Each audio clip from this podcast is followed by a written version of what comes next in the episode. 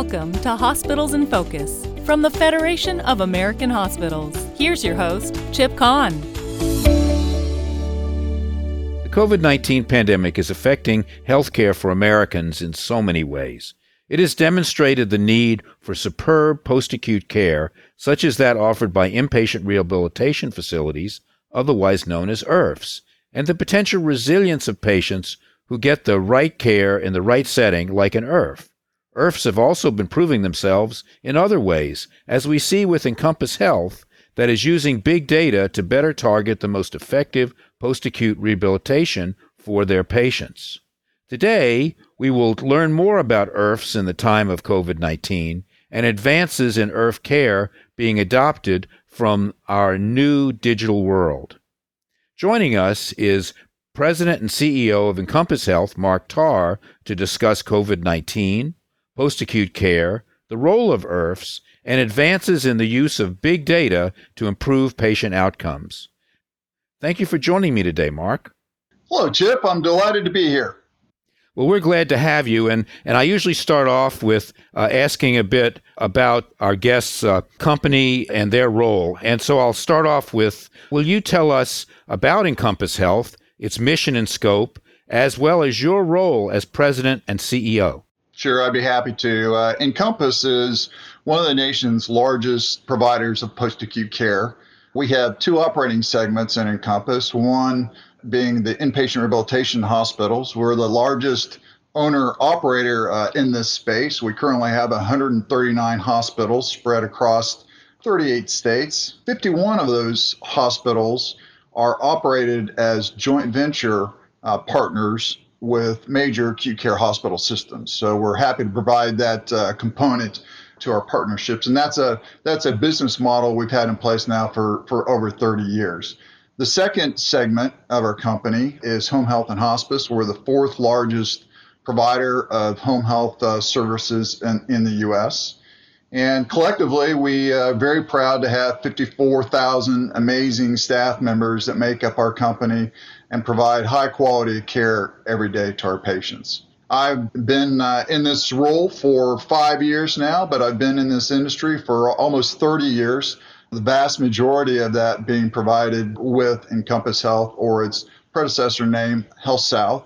And very proud as the CEO to be responsible for the overall execution on our strategy, the establishment of a, of a strong, positive culture, and ultimately the returns for our shareholders and investors. Mark, that's really helpful. Now let's get into the substance.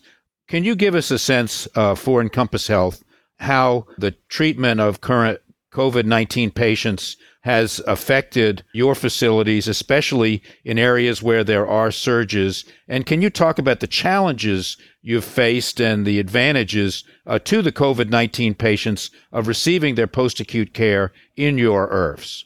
Sure, I'd be happy to, Chip. First of all, I'm very proud of the way our organization responded to, to the needs of the healthcare community. We um, early on in the stages of, of COVID, we determined with the help of our uh, physicians and hospital-based clinical staffs that uh, that we could not only treat COVID patients, but we could do a really good job in terms of the quality of outcomes. We also felt a strong obligation to provide a service for our leading referral sources. And 90% of our patients come directly from acute care hospitals. And, and as you know, early on, the acute care hospitals were very concerned about a major surge in COVID patients. So they were looking for post acute providers downstream that they could work collaboratively with in terms of either having discharges to open up and free up beds uh, at the current time, or once they started getting COVID patients in the acute care hospitals, to have post acute providers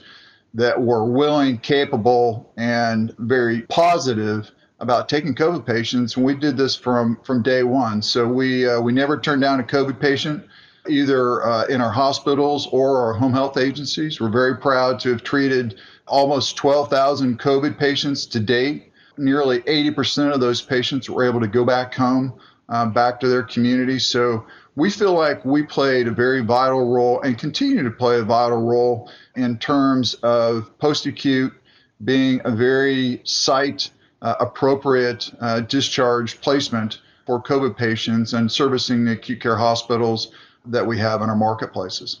Mark, would you give us an update on how your hospitals are doing today and uh, are you getting back to some kind of new normal? Yeah, we're very happy to say that we are seeing trends that would indicate that we are starting to get back to new normal. We still uh, are treating COVID patients, but we have far fewer COVID patients than we did even two or three months ago. So we're starting to see upstream that the acute care hospitals are starting to uh, open up their elective procedures. The types of patients that we're seeing referred to our hospitals are starting to be much more similar by diagnostic categories to what we saw pre COVID. And we have far fewer staff that are in quarantine. Uh, and so, yeah, the, the, world does seem to be getting back to a pre pandemic uh, mode, although, like I said, we, we still have uh, certain marketplaces that uh, have a higher occurrence of, of COVID than, than others, and we're responding accordingly. Moving beyond COVID 19, uh, you have been developing the use of artificial intelligence with big data to treat patients at your hospitals. How is this improving post acute care and affecting your approach to patient care? So, Chip, several years ago, we made the uh, decision that we would commit several hundred million dollars to develop uh, with Cerner and implement a clinical information system in, in all of our hospitals.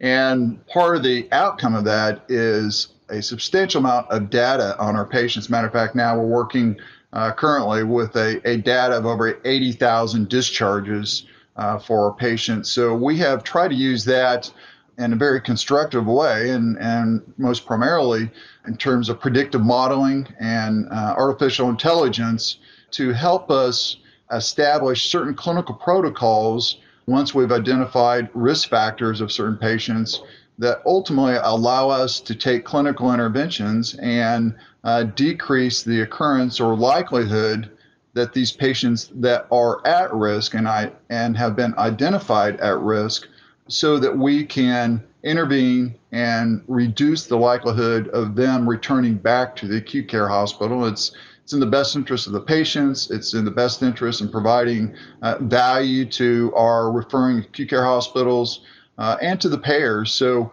we are using this not only on identifying patients that may be at a high risk of the return back to the acute care hospitals, but we're also piloting this now in identifying patients that may be a greater fall risk once they have been discharged to home. So we have the data uh, and we're using it to our best uh, advantage in terms of providing a better quality outcome for our patients. Mark, let's do a, a deeper dive uh, on the use of big data. Why is it so important, uh, from your perspective, uh, to not use general data, but use the data from Encompass Health? And can you give us some examples of how, with this data and artificial intelligence, you are helping uh, improve patient care and, and, frankly, protecting patients and patient safety? Sure. So, uh, Chip, I alluded earlier that uh, we made the decision to have pretty substantial spend in developing our clinical information system. And we did that because there was really nothing out there in the marketplace that was specific to what is done in an inpatient rehabilitation hospital. It was most of the clinical information systems were were specific to acute care hospitals and applicable in that setting but we're not specific to the needs of rehabilitation patients. So our database of over 80,000 inpatient admissions now is specific towards rehabilitation patients and their needs. So when we look at the data that we have and we use it for artificial intelligence or or modeling and predictive modeling for our patients to their to their benefit, we have chosen three specific areas at this point, and the, and these areas could expand over time. But the first is to reduce the the occurrence of acute care transfers from our hospitals on patients that may have some medical difficulties and have setbacks that require them to be transferred from our hospitals back to the acute care hospitals. We are in the current uh, process of piloting a fall risk indicator for patients that would have indications that they would have a greater likelihood of a potential fall once they're back at home. And that we're also using our information to identify patients that once they're sent back home may have a greater chance to have a setback and potentially be sent back to the acute care hospitals within 30 days after they have been discharged home. So, those are really three critical areas that we think by using our predictive modeling and the data set that we have available to us that is specific to rehabilitation patients that we can impact care we can impact the the outcomes in a very positive way and create a better experience for our patients and payers that's really remarkable, Mark. Now let's sort of turn to uh, payment issues and and talk about you know Medicare for a moment. And I wanted to ask you about a mandate under a congressional act from 2014, the Impact Act, which CMS is uh, authorized to use to develop and submit to Congress a prototype unified post-acute care prospective payment system and this mandate is now seven years old, and so much has changed since then. I know a bill has recently been introduced that acknowledges the profound changes in the post acute world and updates the data requirements accordingly. Can you talk about that and why it is so important to refresh the Impact Act that passed so many years ago in 2014? Sure, Chip. So I think certainly Encompass Health and the industry as a whole feels uh, a responsibility to make sure that we're using the most appropriate data and most effective data that the end result of the PAC PPS will be a good model that will be in the best interest for the patients and and ultimately uh, in the best interest for for CMS as well. But to do that, we think it's very important to have data that is timely. And currently, the data that they're using is from 2017 through 2019 and doesn't really accurately reflect the changes that have gone in uh, in the industry around the various settings, whether that is IRFs or SNFs or, or home health, as well as the patient mix. We've seen a change in our patient mix during that time frame. So to go back to 2017, 18, or 19, you'd be using stale data that is not really representative of where the providers and the IRF space are right now and, and other post acute settings. So we want to make sure that CMS uses the most up to date, relevant data that would apply to the patients and reflect the types of care that is being provided now in the post acute settings. Finally, and, and still on Medicare policy, uh, I understand that CMS is in the process of developing a new program integrity demonstration that would require either 100% pre claim review or 100% post payment review for all IRF patients to prevent and identify potential fraud for all IRFs in Alabama, Pennsylvania, Texas, and California. This approach looks like it would be very far reaching and has many implications that could not just impact IRFs, but also a, a broad swath of Medicare patients. What are your thoughts on this program and how it would affect patient care moving forward for these Medicare beneficiaries? Yeah, Chip, let me start by first saying that certainly Encompass Health and the industry uh, as a whole are very supportive and all for eliminating fraud that could be out there. But what, what we do want to make sure is that RCD is established and implemented in a manner that is not detrimental to the patients. And what we don't want to have happen is we have a circumstance or a system where you would have nurse reviewers, many of which may not have any rehabilitation training or experience, are in a position to go in a second guess those rehabilitation trained physicians that have determined that patients uh, would be appropriate for the IRF setting. So if you have that and then you get into a situation where you have a lot of denials and the appeals process is long and, and uh, arduous, uh, ultimately what you're going to have are uh, providers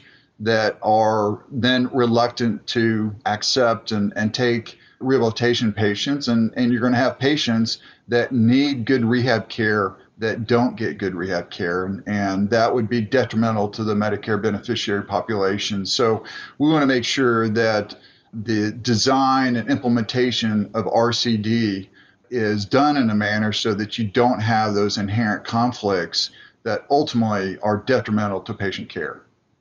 Mark, this uh, conversation has been so illuminating for our audience.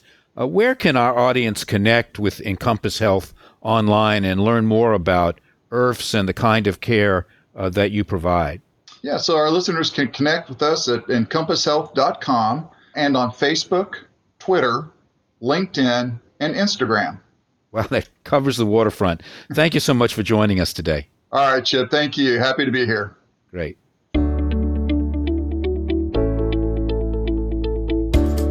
Thanks for listening to Hospitals in Focus from the Federation of American Hospitals. Learn more at FAH.org.